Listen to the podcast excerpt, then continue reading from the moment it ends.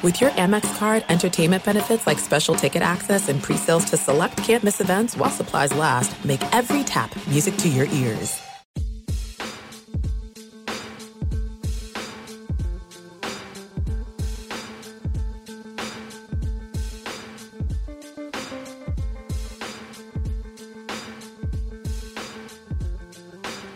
Welcome to the Chase Down Podcast, part of the Blue Wire Network.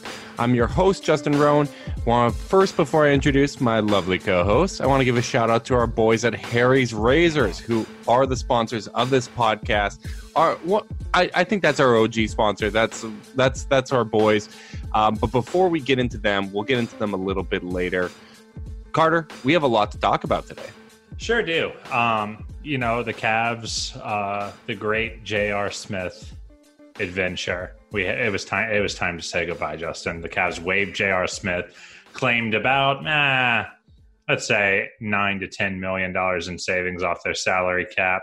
Yeah, uh, and did not uh, trade it for a more lucrative piece, as many of us hoped they did. So I think before uh, we start the uh, Evan Dammarell just in our chat. And by the way, this is a live mailbag, so please uh, ask us just about any question uh, that, that comes to your mind as long as it's uh, not going to get us kicked off Twitch. We will answer it.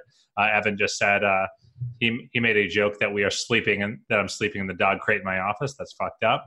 Uh, stiff as slumber. Oh, thank you for that prime sub. Very, very kind of you.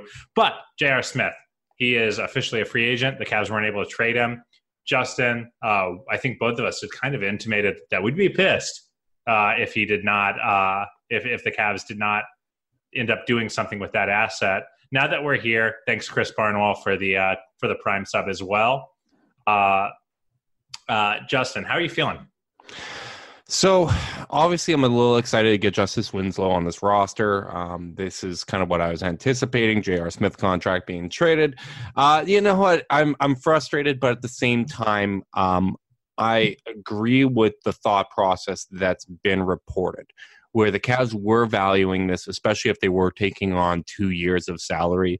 Uh, they wanted a pick that was going to be worthwhile because I, I think at this point, um, the Cavs need to hit on some swings. We a late first rounder, you're probably getting guys kind of the, the same ilk as Dylan Windler, um, and the odds of getting kind of a cornerstone piece aren't really there. And if you're talking about trading for, let's say, the 25th pick in the draft, um, and you're taking on, let's say, James Johnson, for example. Um, I, I, think I'd rather have the $15 million in space to, to go out and sign like a Bogdanovich or someone uh, next summer uh, and really fill out the roster around uh, whoever we draft next year uh, Sexland, Kevin Porter Jr., Windler, and Jetty, like, and, and Kevin Love if he's still here. Um, I, I, think I'd rather kind of have that flexibility, and I think they made the right call of at least valuing the asset highly.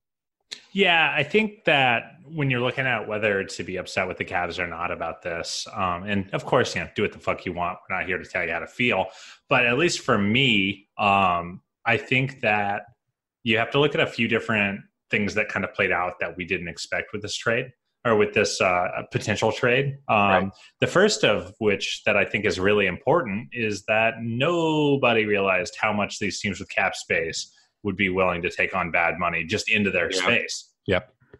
Like uh, I, I, the J.R. Smith contract is nice. It doesn't beat Memphis just taking the money on mm-hmm. and giving you a trade exception in the process.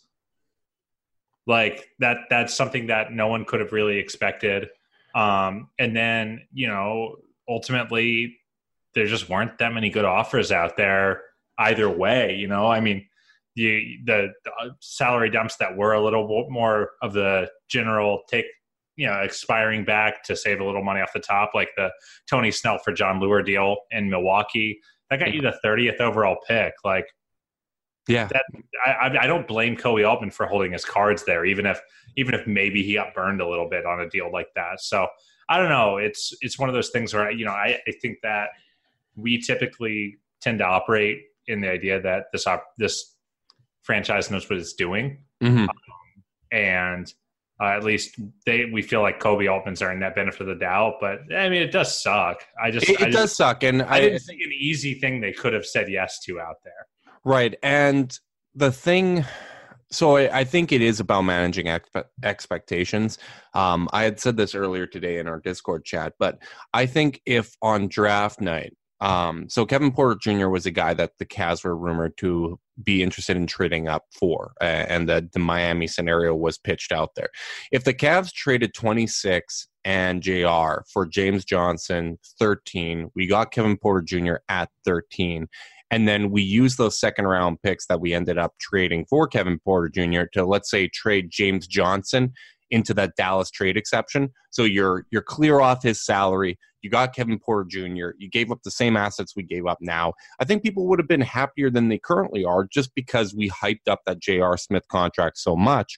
When at this point we got Windler out of it, you got Kevin Porter Jr., who is your trade up target, and you have space. You you don't have to um, do any additional moves. It takes some pressure off um, trading the expirings that they currently have because they're already under that cap. So I I do think that.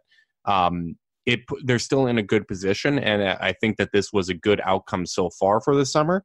But obviously, once you've already kind of crossed that threshold where you got Porter Jr. on draft night, um, and you still have JR, the hope is I want to get more. Like when you get your first piece of cake, you want your second piece of cake. Um, especially if tell, Justin. Espe- yeah, geez, okay, uh, easy, buddy. Uh, but it, especially after that first piece of cake was gifted to you, and you still have the money you allocated for that second piece of cake, you're going to want more cake. And I think this kind of lends in good to a question uh, Evan Dammarell uh, posed in our Twitch chat here, which do you think, as Cavs fans, we should temper our expectations with any of Cleveland's assets, especially the expiring contracts? Carter, what, what are your thoughts on that? You know, I think that it's probably worth considering. This is not a cap dump uh, kind of year uh, that we're facing because it's not a very good free agent class that's coming up. Right. Um, so, you know, I think that really there's just not much reason for teams to dump like this early on. I mean, maybe that will change. I think December 15th is going to be a really interesting day this year. I, it's always supposed to be like that's always the first day contracts are able to be traded. So everyone gets really excited about it. And then not that much happens. Mm-hmm. Uh, but since 50% of the league traded out, changed over this this last offseason, uh, maybe that's a little different this year. Um, you know, I think that'll actually be a really good indicator of like, do these teams think there's something else coming where they can reroute bad money in trades? And that's where I think maybe you can get a little. That's where those expiring come in handy. Uh, maybe not as just a pick for space situation, but hey, this team needs to dump off a particularly bad contract. Yeah. Uh, and but the other team doesn't really want that, so the Cavs would route would they'd route it through the Cavs in exchange for John Henson or Jordan Clarkson, a guy who can play a little bit, uh, just kind of like the uh, Kyle Korver deal um, yeah. or the George Hill deal, um, where you can kind of tell yourself, hey, not only are we you know, getting us some draft capital for some financial savings, we can also sell our fan base, hey, we got this guy who might actually be able to help us. So I think that's the way those remaining Cleveland assets uh, are looking. I think everyone should probably temper their expectations with Kevin Love, but maybe not. I don't. I think I think basketball Twitter would tell us that we need to temper our expectations uh, for Kevin Love, and I think they're wrong. I, I think they're wrong as well. Um, obviously, I hope they're wrong because um, if we are trading Kevin Love, I'd want it to be for something that is worth caring about. Um, I do think with the contracts we saw handed out this summer, that might change the perception of Kevin Love because you're you're looking at like Harrison Barnes making 22 million a year, and all of a sudden you're like, okay, Kevin Love is 30, 31. He's going to be in his early 30s. He's got a skill set that's going to translate is he worth 10 million more than Harrison Barnes? Is he worth just incrementally more than a lot of these guys? And I, I think the answer to that is yes. Um, but I, I, do think tempering expectations with the expirings, especially with how poor this uh, free agent class is, is a smart decision. I do think sometimes it's a little tough to do that. Um, and you can fall into the trap of saying, the guys we have as expirings this year are better value and can help teams out more than the guys we had last year. Like Rodney Hood had shown nothing. Um, George Hill uh, had had a lot of injury issues. Um, then the guy that we got in return for Kyle Korver, Alec Burks, even he fetched a lot. Um, and when you look at all the picks they got, I, I, think it's natural to say maybe we can get the same amount of picks. Maybe we can get um, a lot of future assets here for these guys. And I don't think that's necessarily a guarantee, but I, I think some optimism is still warranted. Like I don't want to scare people off of expecting anything, uh, uh, anything of value for these guys. I just think um, we, we may need to temper our expectations, and maybe we're not getting the same return as we got for Hill, Korver, Hood, and Burks. Yeah, I think that's fair. I think teams were maybe a little, a little. Oh, I felt like they got too good a value. Like I don't think I would have given up what teams gave up in those deals for the Cavs. The Cavs definitely won those no, trades, and you're not always going to get that great value. Um, I think that the next, uh, I think uh, Mets Rule Four, Cy in the chat uh, wanted to piggyback off of Evan's question by asking who the best of the remaining expiring contracts are as assets between Henson, Knight, Clarkson, and TT. How would you power rank them, Justin? Oh, that's a tough question. So, if Brandon Knight is healthy, I think that changes the calculus. I think going into the offseason, the only ones that I could see get moved are John Henson and Clarkson. Um, I think those are guys that teams would say, especially with um, Henson, hey, let's take a chance now. His value is probably low, but if we can get him in in training camp, get him used to our system, that would be a valuable thing to do. I don't think any of these guys are moving until we're in the season. Um, but currently, I, I would say um, Tristan's probably the most valuable asset there, uh, followed by Clarkson, Henson, the Knight. I do think Knight has the potential, if he shoots well, to kind of play his way up, especially when guards can be at a premium, and that's the that's the sort of guy that a, a, team can talk themselves into being, hey, we, we can get this guy. He can come off the bench. He can play alongside either of our guards, kind of play a, that combo guard role, and give us a ball handler, which we know is at a premium in the playoffs. So I think he has the potential to move his way up there, uh, but that's how I'd currently rank them. Yeah, I think I'm right there with you. I think Knight is definitely fourth. Um, I don't really think he can play his way into legitimate trade value. Yeah. Um, I just think the league kind of decided uh, what he is uh, at this point. You know, like I, I, I, don't use that. I don't mean to make that a derogatory. I just think like the book is like the the story of Brandon Knight's career, for better or worse, has kind of been written at this point. Yeah. Whereas uh, but I think how much yeah. of that is injuries, though? It's like, not fair. I'm not saying it's fair. I'm yeah. saying it's what it is. Yeah. Um, and then you look at I, I, I might even put Clarkson above TT. I think there's a few contenders out there that will talk themselves into into his scoring ability.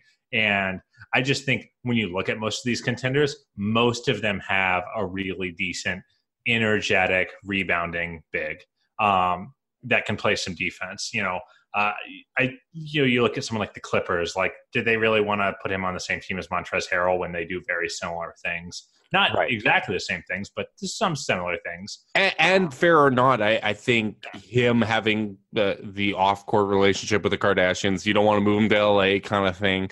I, I think there even though a lot of it's unfair, I do think that there's more noise around Tristan, and because he was in the spotlight as a guy that some people yeah. identified as overpaid, I, I, think there's just negative connotations that go along with his name. Um, I, I still really would like kind of a, a value uh, team friendly extension with him, but I, I do recognize um, that he's somebody that is going to have value in. Um, like everybody on this roster. I think they should be available for the right price, and um, especially especially with this upcoming draft being so heavy on bigs, uh, bigs and guards. Um, obviously, we have a lot of guards on this roster, so you're probably looking at a big, and you've already invested in Larry Nance Jr. So I think for that reason, I, I kind of really be gauging the market on Tristan. Yeah, I, th- I think Tristan will end up being the most valuable because he was really fucking good last year.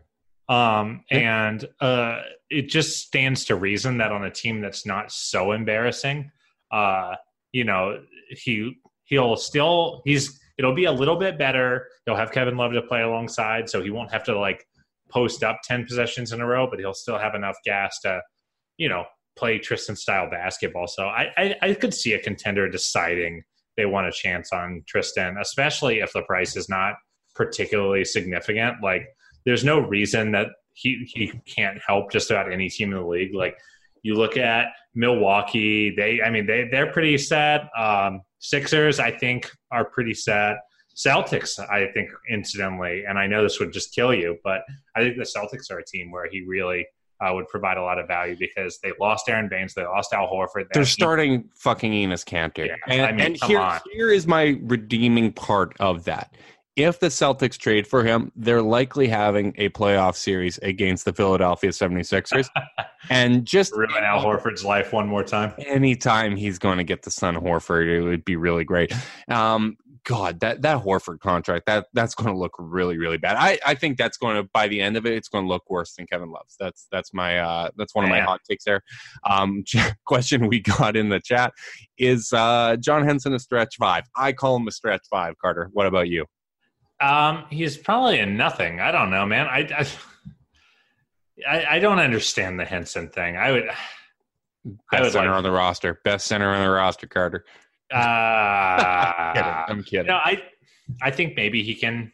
I think maybe he can turn into a shooter. I I have much more faith in Larry Nance right now as a as a legitimate spacer this year because by the end of the year he wasn't just doing the I'm wide open threes. Um, like he was really taking them with confidence and and pretty much without hesitation. And Yeah, the, the no hesitation was really really encouraging. yeah, and and you know we we see over and over again that the most important factor in gravity actually isn't making threes; it's taking them. Yeah, no, Uh, that's no, why absolutely. Marcus Smart in the regular season has gravity, even though he can't fucking shoot. Because he's so shameless. Yeah, Um, e- even Lonzo Ball has some gravity. Yeah, because I would he'll- agree. He'll get those Uh, up.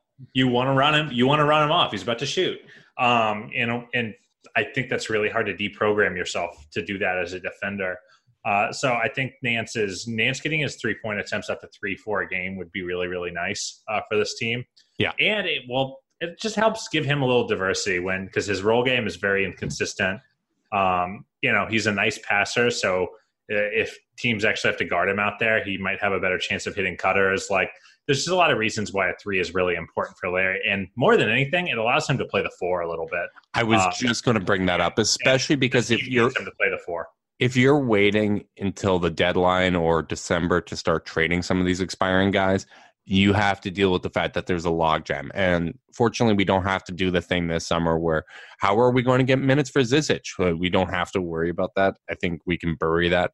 Um, but Nance being able to play the four a little bit or or at least stretch the floor gives you more combinations. I do think Henson can kind of stretch the floor. I, um, as pointed out in our chat, he shot about 36% from three uh, last year in just 14 games in Milwaukee. That that was something that he had talked about adding to his game. So I, I think that that's at least an element there. Um, but yeah, I, I think that that helps open things out. And the more guys you have that are willing and able to shoot threes, kind of opens things up uh, for kind of the Sexland backcourt there. Yeah, all of a sudden, um, I don't know how many threes this team is going to make.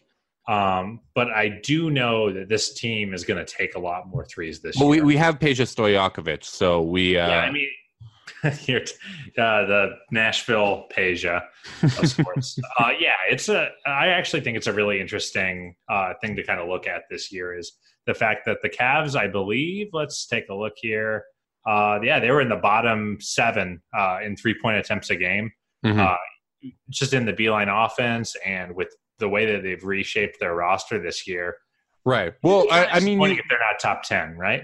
Yeah, it, it would be. I, I think this team's going to have to lean really heavily on offense. Um, I do think that this is a team that fits kind of the Beilein system. Um, you added two of the top five three point shooters in the draft in, in Garland and uh, Windler. Uh, Kevin Porter Jr. has shown some potential there. Um, and, Larry Nance, uh, as, pointed out in our chat, uh, Beilein has been encouraging him to really work on his three and, and distributing because I, I think this is going to be a team where they emphasize that where everybody's making plays for everybody. They're not relying on the young guards to to make decisions there, and I, I think sharing that uh, ball handling responsibility is going to make things easier for. It's going to make things easier for sex Sexton. It's going to make things easier for Garland, and I think it also allows them to focus on defense a little more uh, than if they were using like 30% usage uh, as just the only guard there. Yeah, I would agree with that. Um, yeah, this is the offense really should be, if not good, because I think it's hard to have a good offense with two, with a rookie at point guard and a second year or a second year undersized shooting guard uh, in Sexton. Uh, pretty much no matter what, I think that you know top ten offense would be pretty outlandish, but I would hope that they'd be around league average, uh, just with the skill sets on this team, and assuming that you're not going to miss sixty games to Kevin Love. Like it's funny, even if they trade him at the deadline, Justin, they're going to have so much more Kevin Love this season than they yeah. did last year. Yeah, and, and um, I, I, think that's something people are forgetting because uh, we lost David Nwaba, which is the other news since our, our last podcast. He, yeah, we should talk about that. Yeah, he officially signed with the Brooklyn Nets. And I know people are pointing at, well, we already had the worst offense in league history or worst defense in league history last year. Now we lost Nwaba. He played about 20 healthy games and we also had a lot of guys that didn't want to be here. And the one thing that's kind of striking me from Summer League, the videos that you're seeing, is these are guys that already seem to be building a relationship. It's great that Larry Nance Jr. was out there practicing with the young guys. Uh, Cedi Osman went down there for a little while. Jordan Clarkson seems invested. Um, the the other nice thing, uh, I don't know if you saw the feature, but Kevin Porter Jr. was talking about the relationship he already had with Darius Garland. Um, they're mm. they're close from AAU. He has a relationship with Collin Sexton, and the three of them apparently are getting very close right now. And I, I think having guys that want to play together, they're excited about this opportunity. I think they all understand that they're going to have opportunities to eat here because they, there just isn't a lot of proven talent. Um, I, I, think just getting a hungrier team um, is going to result in a much easier team to watch. And my my hope is really that we become this year's Atlanta or last year's Atlanta, where it's fun. The young guys play really well. Um, Atlanta had that with Collins, Huerter, and uh, Trae Young. Obviously, I hope that we have some version of that, uh, just centering it around Kevin Love, who's obviously a better player than anyone uh, Atlanta had last year. So um, I, would love to be that kind of fun bad, and I think this roster has the potential to be that. Yeah, I think so too. And to that end, uh, Shooter McGavin just asked how we think Sexland will fare defensively given their lack of size. Uh, Justin, you had a really interesting piece for Fear the Sword about um, undersized duos. Um, I think it would be good just to almost give you the floor and just kind of talk about what you found when you were looking at these guys. Yeah, so it, has been my opinion for a while that um, guard defense isn't as important to team defense um, as other positions, especially in the front court. Um, and this is something not to go off on a tangent and, and digress too much here, but uh, it's been something that drives me nuts with advanced stats where they measure offense and defense as 50 50, where for guards, offense is probably worth 70% of the game. And I, I think that that's where you see a lot of these young, high usage guys on bad teams get undervalued early in their career. Um, what we did find, I, I think there was 15, te- uh, 15 tandems of guards that were six four and under uh, that played at least 15 minutes a game, and 13 out of 15 had uh, above average defensive ratings, um, and they were almost all 13 out of 15 again were net positives in that time. I do think Sexton and Garland is going to be a poor defensive tandem uh, next year, but I, I, think that has a lot more to do with their age. Um, you, you look at them being 19, 20 years old, you're just never going to be good defenders at that position that young. There's so much of the game you need to see, and typically they, they, those players handle a lot of usage. So I do think having both of them share guard handling redu- uh, duties, having Kevin Love create, having Larry Nance Jr. create, having Cedi Osman create, I think that's going to help them pl- give a little more effort on defense. But ultimately, it's going to come down to the front court and whether or not they're getting defensive support on that end. Um, I think both of them have shown at least a, a willingness to play defense so far in their careers. Uh, I think Sexton has the physical tools to be a good defender. Uh, he's got a great wingspan for his size and just kind of has to add strength and and a little bit of understanding on that end. Um, but ultimately, I, I, just think their their inexperience is going to be the main reason why why they'll struggle defensively next year. I would agree with that. I think that you look at these guys and uh, they didn't have Sexton did not exactly get the best education last year either. I mean, the Cavs uh, new coaching staff should do a lot uh, in terms of kind of helping this defense get from absolutely humiliating. Uh, Shooting McGavin asking about Longabardi right now in the chat. Uh, not having Longabardi, who you know, I, by any didn't metric, work out. Didn't work out. You know, no no slander to the guy, but didn't work out with the Cavs. And uh, you know, ideally, you just want to see a different coach, put in a different system that puts these guys in a position to actually succeed. You know, Larry Nance used to be a good defender um, in LA, and he was not. He has not been for the Cavs thus far. Yeah, and uh, I, I think that you you might see some growth there schematically, but I would expect this team to be eh, pretty pretty bad on that end still, but maybe not the worst in league history. Uh, mm-hmm. My question for you that kind of thought of as as we were answering that question is: Would you rather be a young team that overperforms on offense and underperforms on defense, or the inverse? Because I know what my answer is. Offense. Yeah, I, I, want to. I want to. Yeah, defense is for nerds. This the, that is the official platform of this podcast, and sure. I, I do think that you're able to hide a lot of things defensively if you got guys that are going to buy into the scheme or add guys that can cover for mistakes. I, I, think offense is just a very rare scale set. And that actually goes towards what you were saying earlier about Clarkson probably being valued over Thompson, because I, I think what uh, Clarkson can do uh, is a rare skill set. Um, he doesn't always do it at a consistent level, but uh, in terms of just pure talent, like if you put a, a different player's brain into that body with that skill set, it, he he'd be one hell of a player. Um, so I, I, think him being brought in off the the bench for a contending team is something that I could definitely see.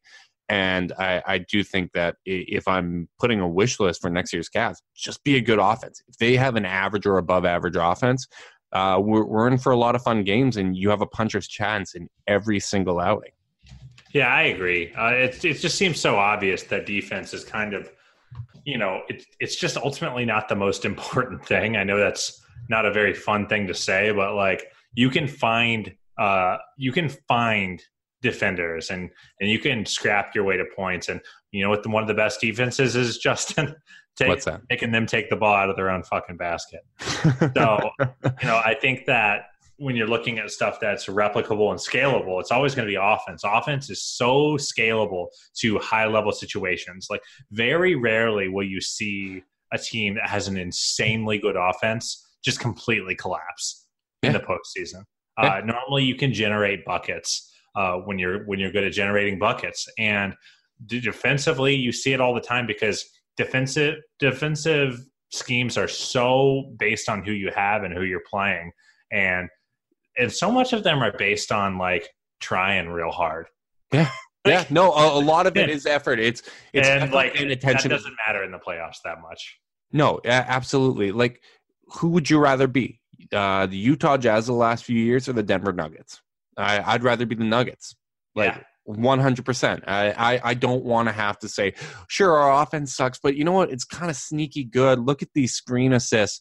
Uh, you know, we're, we're going to find a way. We're, we're going to grit this out. And then playoffs come around, the game slows down, and you don't have guys that can generate shots at a consistent rate. I, I mean, the game is always going to slow down. Defense, it's always going to be harder to score. And I think if you can cultivate a great offense and a good offensive culture, that's something you can build around and then you can figure out the rest later. Yeah, I, I would agree with that. And ultimately, like, this is supposed to be fun and yeah. offense is more fun. Like, you know, I always kind of go back to that uh, recently, that fact that recently I just want to have fun watching the Cavs and I don't really care what route up the mountain gets me there. Right. Uh, like, it, it's just, I just want to have fun. And if this team is dropping 130 in a night every now and again, that's pretty cool. Right, and that was something that I pointed to um, in the article about whether or not a Sexton Garland backcourt would work. And um, part of what I've advocated for here is basically give it a couple years to try. Because I mean, if you're going to end up being a CJ McCollum, Damian Lillard backcourt, or a DeMar DeRozan, Kyle Lowry backcourt, um, sure that has a ceiling, but just get to competent. Like just get to if you become the Atlanta Hawks or the Toronto Raptors of Lowry and DeRozan or Portland, the mistake isn't getting to that point because when you get to that point, you're an entertaining team. You have proof of concept that hey, this team can work. These guys can win at, some level. The mistake is hanging on to those guys. And the mistake would be for Masai Ujiri to say, "Hey, we just had the, the best season ever. We're not we're not trading DeMar DeRozan uh, for Kawhi Leonard. No, you you make adjustments there when you're winning. All your role players have increased value because they're they've been put in a good light, and you figure it out from there. We just need to get to that point um, where we're looking a little bit better, and where we are just look like a competent organization. Like let's be Brooklyn, let's be the Atlanta Hawks. Plus, if you guys want to look better, we got a, a little something for you, don't we, Carter? Oh, Tell me all about it, Justin. I alluded to it earlier, but we are once again partnering with our boys at Harry's. Carter and I have talked about getting the uh, trial set before. We absolutely love it. We love Harry's. So go to harrys.com slash bluewire to save $10 on a value trial set, which includes a five blade razor with a lubricating strip and trimmer blade, rich lathering shave gel, and a travel blade cover. Get all that for just $3 shipped right to your front door. Enough with the cheap razors, it's totally worth trying Harry's. Harry's has fixed shaving by combining a simple, clean design with a quality and durable blades at a fair price. Harry's founders were tired of paying for razors that were overpriced and overdesigned. Harry's bought a world class blade factory in Germany that's been making quality blades for 95 years, Carter. Join Oof, the te- a lot of years, Justin. Tons of years. That that that that is a good track. Well, it's not tons of years. I I, I think it's tons of years. I, I'm I'm only 28. It's tons of years to me. Join the 10 million, including Carter and myself, that have tried Harry's. Claim your trial offer by going to harrys.com/bluewire. All of Harry's blades come with a 100% quality guarantee. If you don't love your shave, let them know and they'll give you a full refund. Again, make sure you go to harrys.com/bluewire to redeem your razor for just $3. Three dollars, Carter. It's, Justin, it's no beating that. At, no, there isn't. And you know, I was just thinking that in a lot of ways, we're kind of like the Harrys of the Cleveland podcast scene. You okay. know, we saw a market that didn't talk about the Cavs the way we wanted to talk about them. And damn it, if we didn't buy our own blade factory, if I did, a couple Blue Yeti mics. Absolutely. Um, I'll tell you what, I, I, need to get back to my my hairs. The the beard is getting a little unkempt. Mm. Um, you know, I don't know how often this happens with you with the old stash. I I, I, clean, I clean up uh, clean up a little bit. Yeah. You know, yeah, the, my stash is um kind of just going over onto the lip, and that's like one of my least favorite sensations. It is the worst. Um, you know, I will say though, the the stash ended up growing in better than 15 uh, year old Carter ever would have thought. I was pretty sure that part was just never coming. but did, then, did you have that anxiety? I had an older brother, I and you're the oldest, so it might be a little different. Yeah, it, I didn't really have the anxiety. I mean, it wouldn't have been the end of the world. Um, I never thought facial hair was going to become part of the repertoire, and then the wife ended up liking it. So, oh wow, yeah, because your brother is very clean shaven. Yeah, he well he proposal yeah. video. I mean this this isn't good. This isn't good. We we all know this isn't good. It, it's better than the alternative, but he he couldn't get to here if he tried. Oh wow, that's that's mean. That a lot of your masculine, a lot of people are their masculinity very much tied up in beards, and then once they get them, they realize what a hassle they are. Until you get Harry's. well done, Carter. Well done. Thanks, buddy. I, I want to uh, actually double back, uh, back up early in the chat um, to talk about uh, an interesting question uh, from Evan, uh, who asked about what our pie in the sky scenario for next summer was. Ooh, I love that. I would like to hear your answer before I go on a little tangent. So I I know everyone has talked about how next year's free agent class sucks. Um, and the result of that is going to be a lot of teams are going to hang on to their money. Uh, you saw the Knicks signed a lot of guys to two year deals because they're kind of aiming for 2021 rather than next summer. I, I do think while that's true, there's also a lot of guys there that I think are realistic options for the Cavs. And especially when you're sitting there with 55 million, you're going to have a lot of options. So um, obviously, I think you trade you target some of the uh, the guys that are going to be restricted free agents or maybe command a bit higher of a price tag. Uh, I'm thinking like a Buddy Hield or Otto Porter Jr. You're not going to get either of those guys. Um, but let's say you do strike out. I think then you make a big offer for a guy like Caris LeVert, who our buddy uh, Evan Dammarell did write a great piece at Forbes about that. Go check it out. Um, I'd like to target Derrick Favors, um, especially if you don't kind of land a big man in the draft. I think that's a great guy to target. Uh, Bogdanovich from Sacramento, if if they do keep Buddy Hield, which I, I, think they will, I think they'll give him an extension. He's going to yeah, be the guy that's like a real odd man out kind of guy on that. Yeah, that that's that's your odd man out, especially when you look at how much money they gave to everybody: Cory Joseph, Trevor Ariza, um, Harry Barnes, Dedmon, Harrison Barnes, yeah, and, and De'Aaron Fox is going to come up. Getting Bogdanovich would be a great fit for this roster. So I think I, I try to target some of those two way guys, and as I mentioned before, uh, you can add guys that can play defense, and basically everyone that I listed there is a, a, plus defender. So I think those are the type of guys that I, I would target to round out this roster. I um before I pivot to my tangent, I'm going to take a different tangent.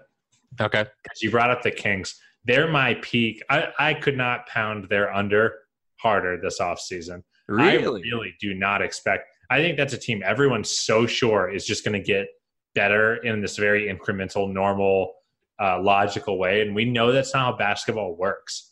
Like they had like, like two hot stretches, and otherwise we're like just solid. And they played a fun style, but I don't know. Are we? Why are we so sure they're going to take a leap?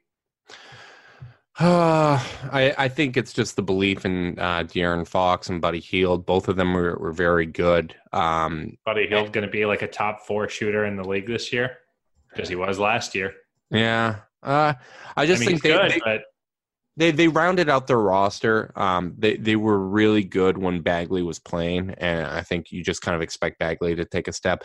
I, I think that the eighth seed is going to be a bit of a toss up in the Western Conference. I think uh, OKC is going to contend for it as long as they do still have Chris Paul. I um, agree. I, I, think the Kings are going to be in that mix as well uh, OKC can kind of be sneaky fun uh, for a while there if they do keep it together as currently constructed with Chris uh, Paul, SGA, Roberson, uh, Gallo, um, Steven Adams. Still, like there, there's guys there. Terrence Ferguson's nice. Um, so uh, I, I do think that uh, I can see you your position there of kind of pounding the under. Um, I mean, I the lines haven't come out yet, but I expect it to be like 47 or something stupid. Yeah, see, I, I'd kind of peg them towards like 44 or 45. And um, I, I think uh, I saw a line come out for the Cavs at, at 25 and a half. Uh, it's a way too early. And what's what, what would be your thought on that? Um, that feels about right. They won 19 games last year. That's such a good line. That's yeah. I won't be line. betting that one. That's for sure. Um, I mean, I'm, I'm, betting Garland rookie of the year. By the way, that's. I mean, that's a good bet. I think traditionally we want to look for guard when we're betting for a prop like rookie of the year, you just want to look for usage.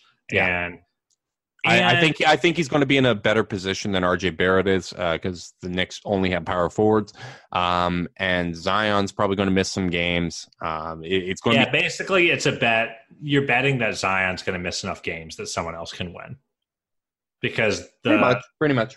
the the, the cult of personality. Yeah, it sure did.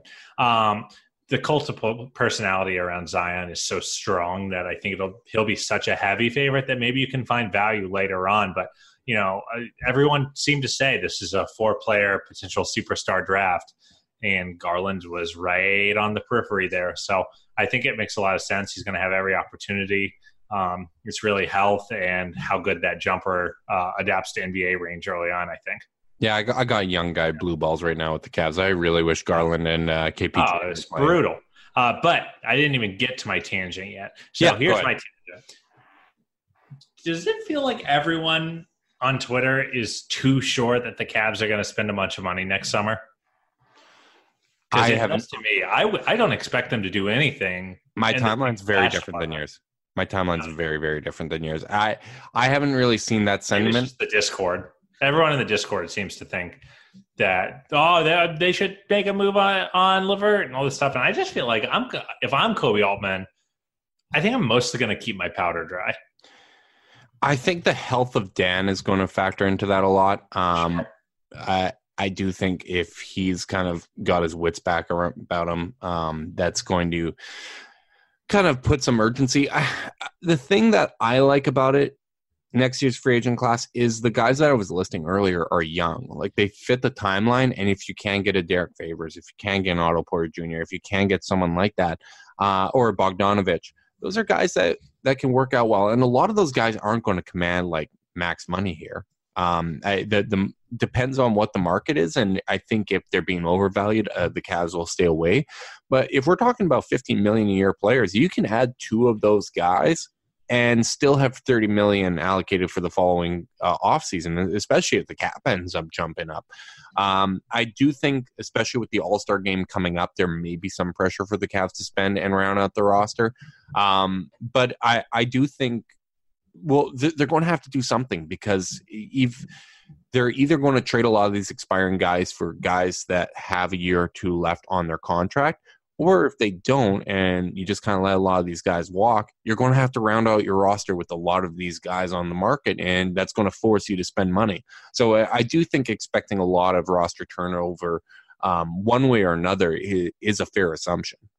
Yeah, I think that's fair. I, I I'm just interested to see what they do. I mean, I will say that anyone who thinks Caris LeVert is gettable in restricted free agency, at least as a member of the Brooklyn Nets uh, I would tamp down those expectations because they, with signing Kyrie and Durant, uh, I think at some point, especially if LeVert stagnates just a little bit, he will be the centerpiece in a deal to get a third star.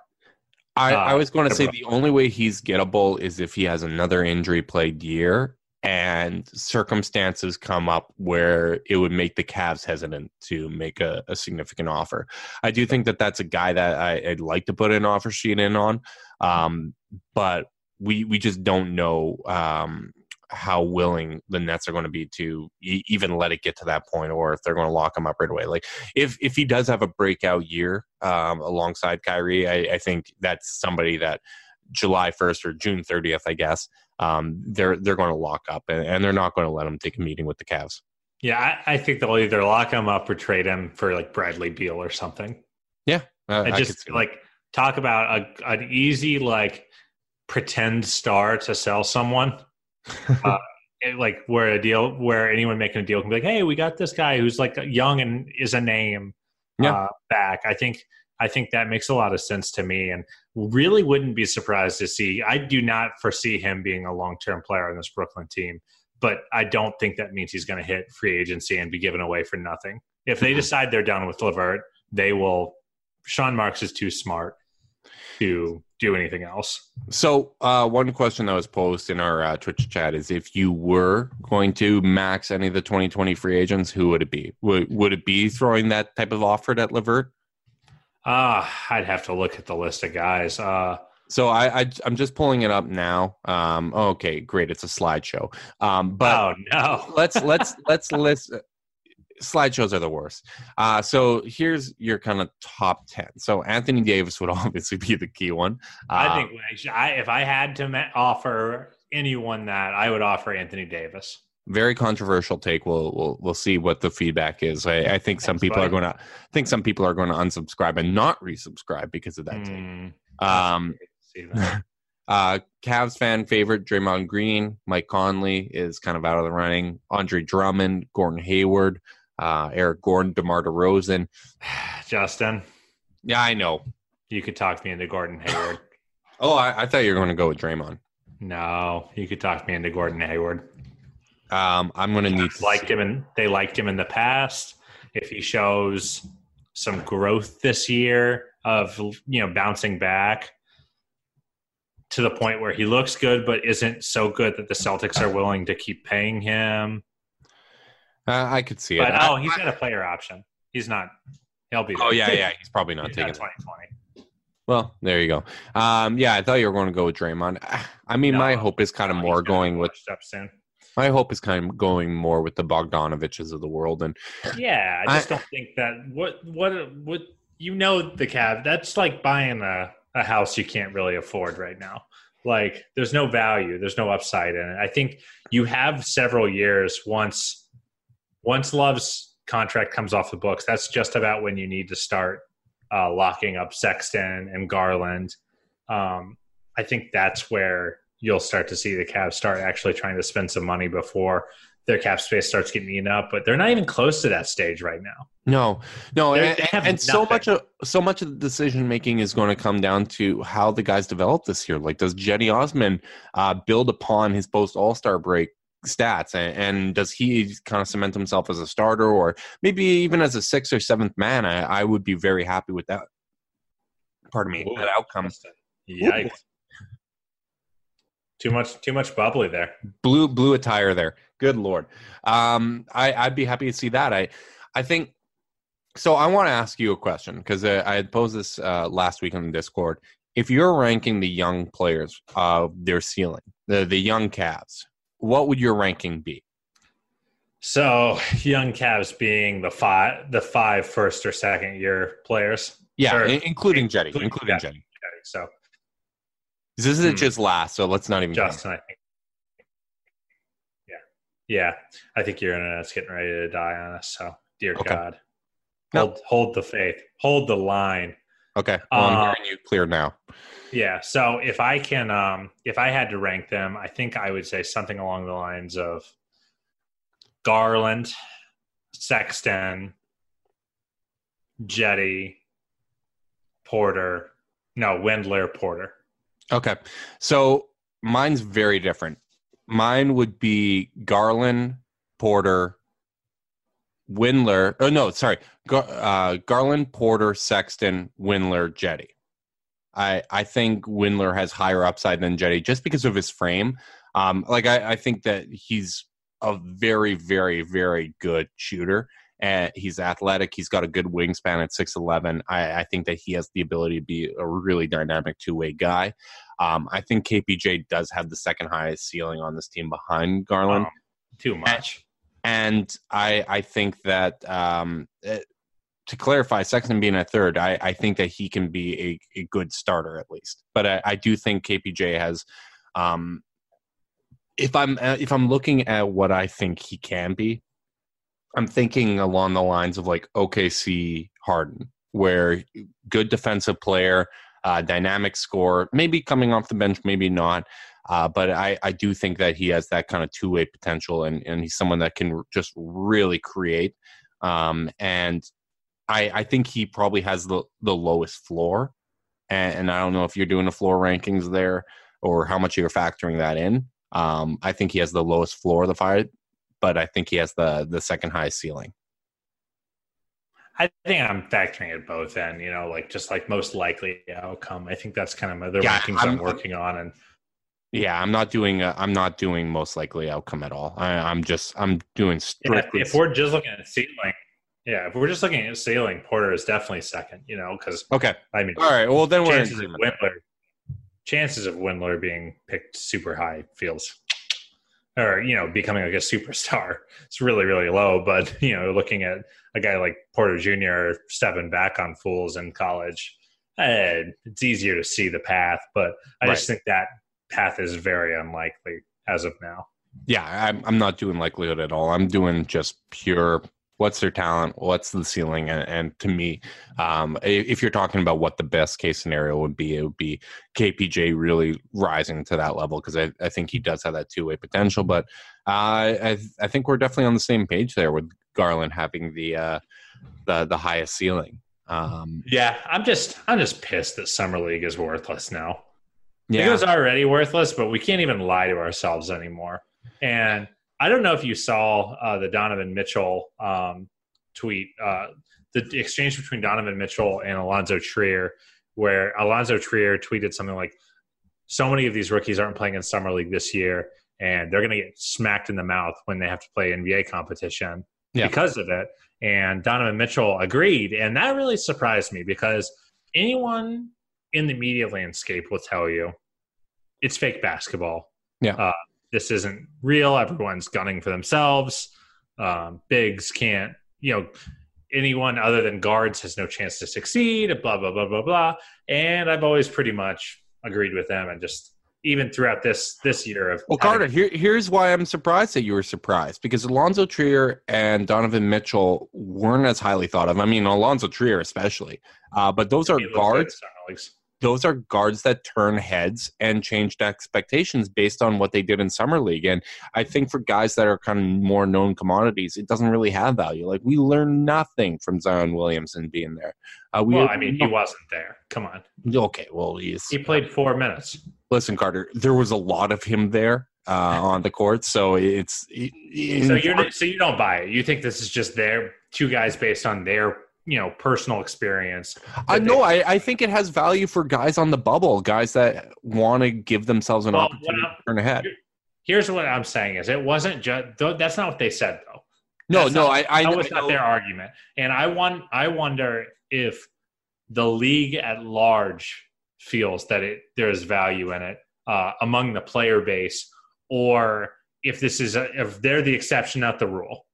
No, yeah, I I think their point about the, it preparing them for the NBA is false. I, I, think they're equating that with them getting discovered somewhat in summer league.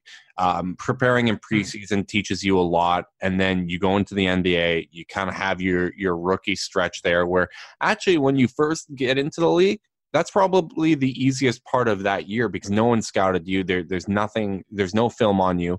And then you hit the rookie wall where teams, if you're good enough, they start game planning for you. They know what you're going to do, uh, they know your tendencies, and all of a sudden you have to make adjustments. You don't get punched in the mouth right away. It, it takes a little while for teams to adjust. So I do think that aspect of their point was wrong. Uh, but I do think for guys on the bubble, it does make a difference in getting discovered, in getting an opportunity. Yeah, I would agree with. I definitely agree with the latter. I just wonder if we're missing something here a little bit of like, yeah, it's not good basketball, and yeah, everyone's gunning for themselves, and yeah, you get ten fouls, but maybe there's just something to I'm not playing against college kids anymore. Yeah, um, and like maybe that little jump in competition where you realize you're not as you're not as great as you thought you were um at least early on maybe there's some value to that. I don't know. I I think this again. I I was kind of disappointed by the reporting around summer league this year. Like I know that it's a big circle jerk of everyone just networking, but you had an opportunity to have an interesting piece here and. Adam Silver even commented on it uh, that there weren't very many top level players, and I didn't see that report that came out of like, hey, no one's playing summer league. Is what what's the implications here? Are there any implications here? Like, I just didn't see that, and you would have just hoped that someone would have like at least like canvassed some guys like hey does this matter? Is this just like or is it just fun? Because adam silver basically said it's summer league is for fringe end of roster guys and when the rookies play it's fun yeah and, and i i think teams are smart, smart enough to see when guys are showing something that's next level and when guys are putting up empty stats? Or did he put up 25 points per game, but he was completely missing guys? Was he making plays within the flow of the offense? I think that's the type of thing that you can learn some of. But at the end of the day, it's still just pick up basketball. It's still guys that don't have any time together practicing. And I, I, I just, I don't think it has tons of value. I just think, it, uh, as you said, the, the Adam Silver points right, where it's, it's the end of bench guys, it's the fringe guys, it's guys on the bubble or um, the the Cam Paynes of the world, basically. Yeah, ultimately, like I think you're right. I think it doesn't matter, but I just thought no no player had ever really made the in had come out there so aggressively and said, "Yeah, I think it matters, and I think guys should be there." And like I thought that was just an interesting like, what if we're wrong? Thought uh, that I kind of had. Um, well, but, I've never know, been wrong. We know this, Carter. God knows. Uh, yeah, I don't know. Uh, summer league sucked. Hopefully, preseason's more fun. That's where I make all my money gambling, anyway. well, I, have got my eyes on preseason. I got my eyes on the World Cup. I'm really excited about that. Team oh, Canada's got a good roster. Team Canada is stacked. Justin, get me a fucking maple uh, flag. I'm in. Uh, oh God, I, I, thought you were asking me to grab something in my office that was Canadian. I, I, don't really have anything. Well, I don't know. Don't don't shake your head at me. Anyways, that's probably a good place to wrap it up. I want to thank everybody that joined us on Twitch Live uh, for submitting your questions. Really do appreciate it. Remember, we will answer your questions at any time. If you do have feedback uh, about the podcast, we'll either only if the questions are good. No, no, I I think we'll we'll answer no matter what. If it's good, it'll make it on the podcast. But you can oh, You sure. can send those questions to chasedownpod at gmail.com. Uh, obviously, if you are part of our Discord, you can always ask us questions there um, or, or on Twitter, I guess. But we, we'd prefer it in those mediums because at least then it's supporting the podcast. Um, if you do want to support the podcast, remember, support our sponsors, support our boys at Harry's, uh, subscribe, unsubscribe, resubscribe, cook those books, leave a rating, leave a review. And if you want to be part of our Discord chat, send a screenshot of that review from your favorite podcast platform uh, to chasedownpod at gmail.com. So we will continue to bring you content, um, probably a little more sporadically in the summer, but we will we'll try to keep things interesting for you guys. And until next time, go Cats. And of course, use your Prime subs. It was Prime Day this weekend. Have fun with us.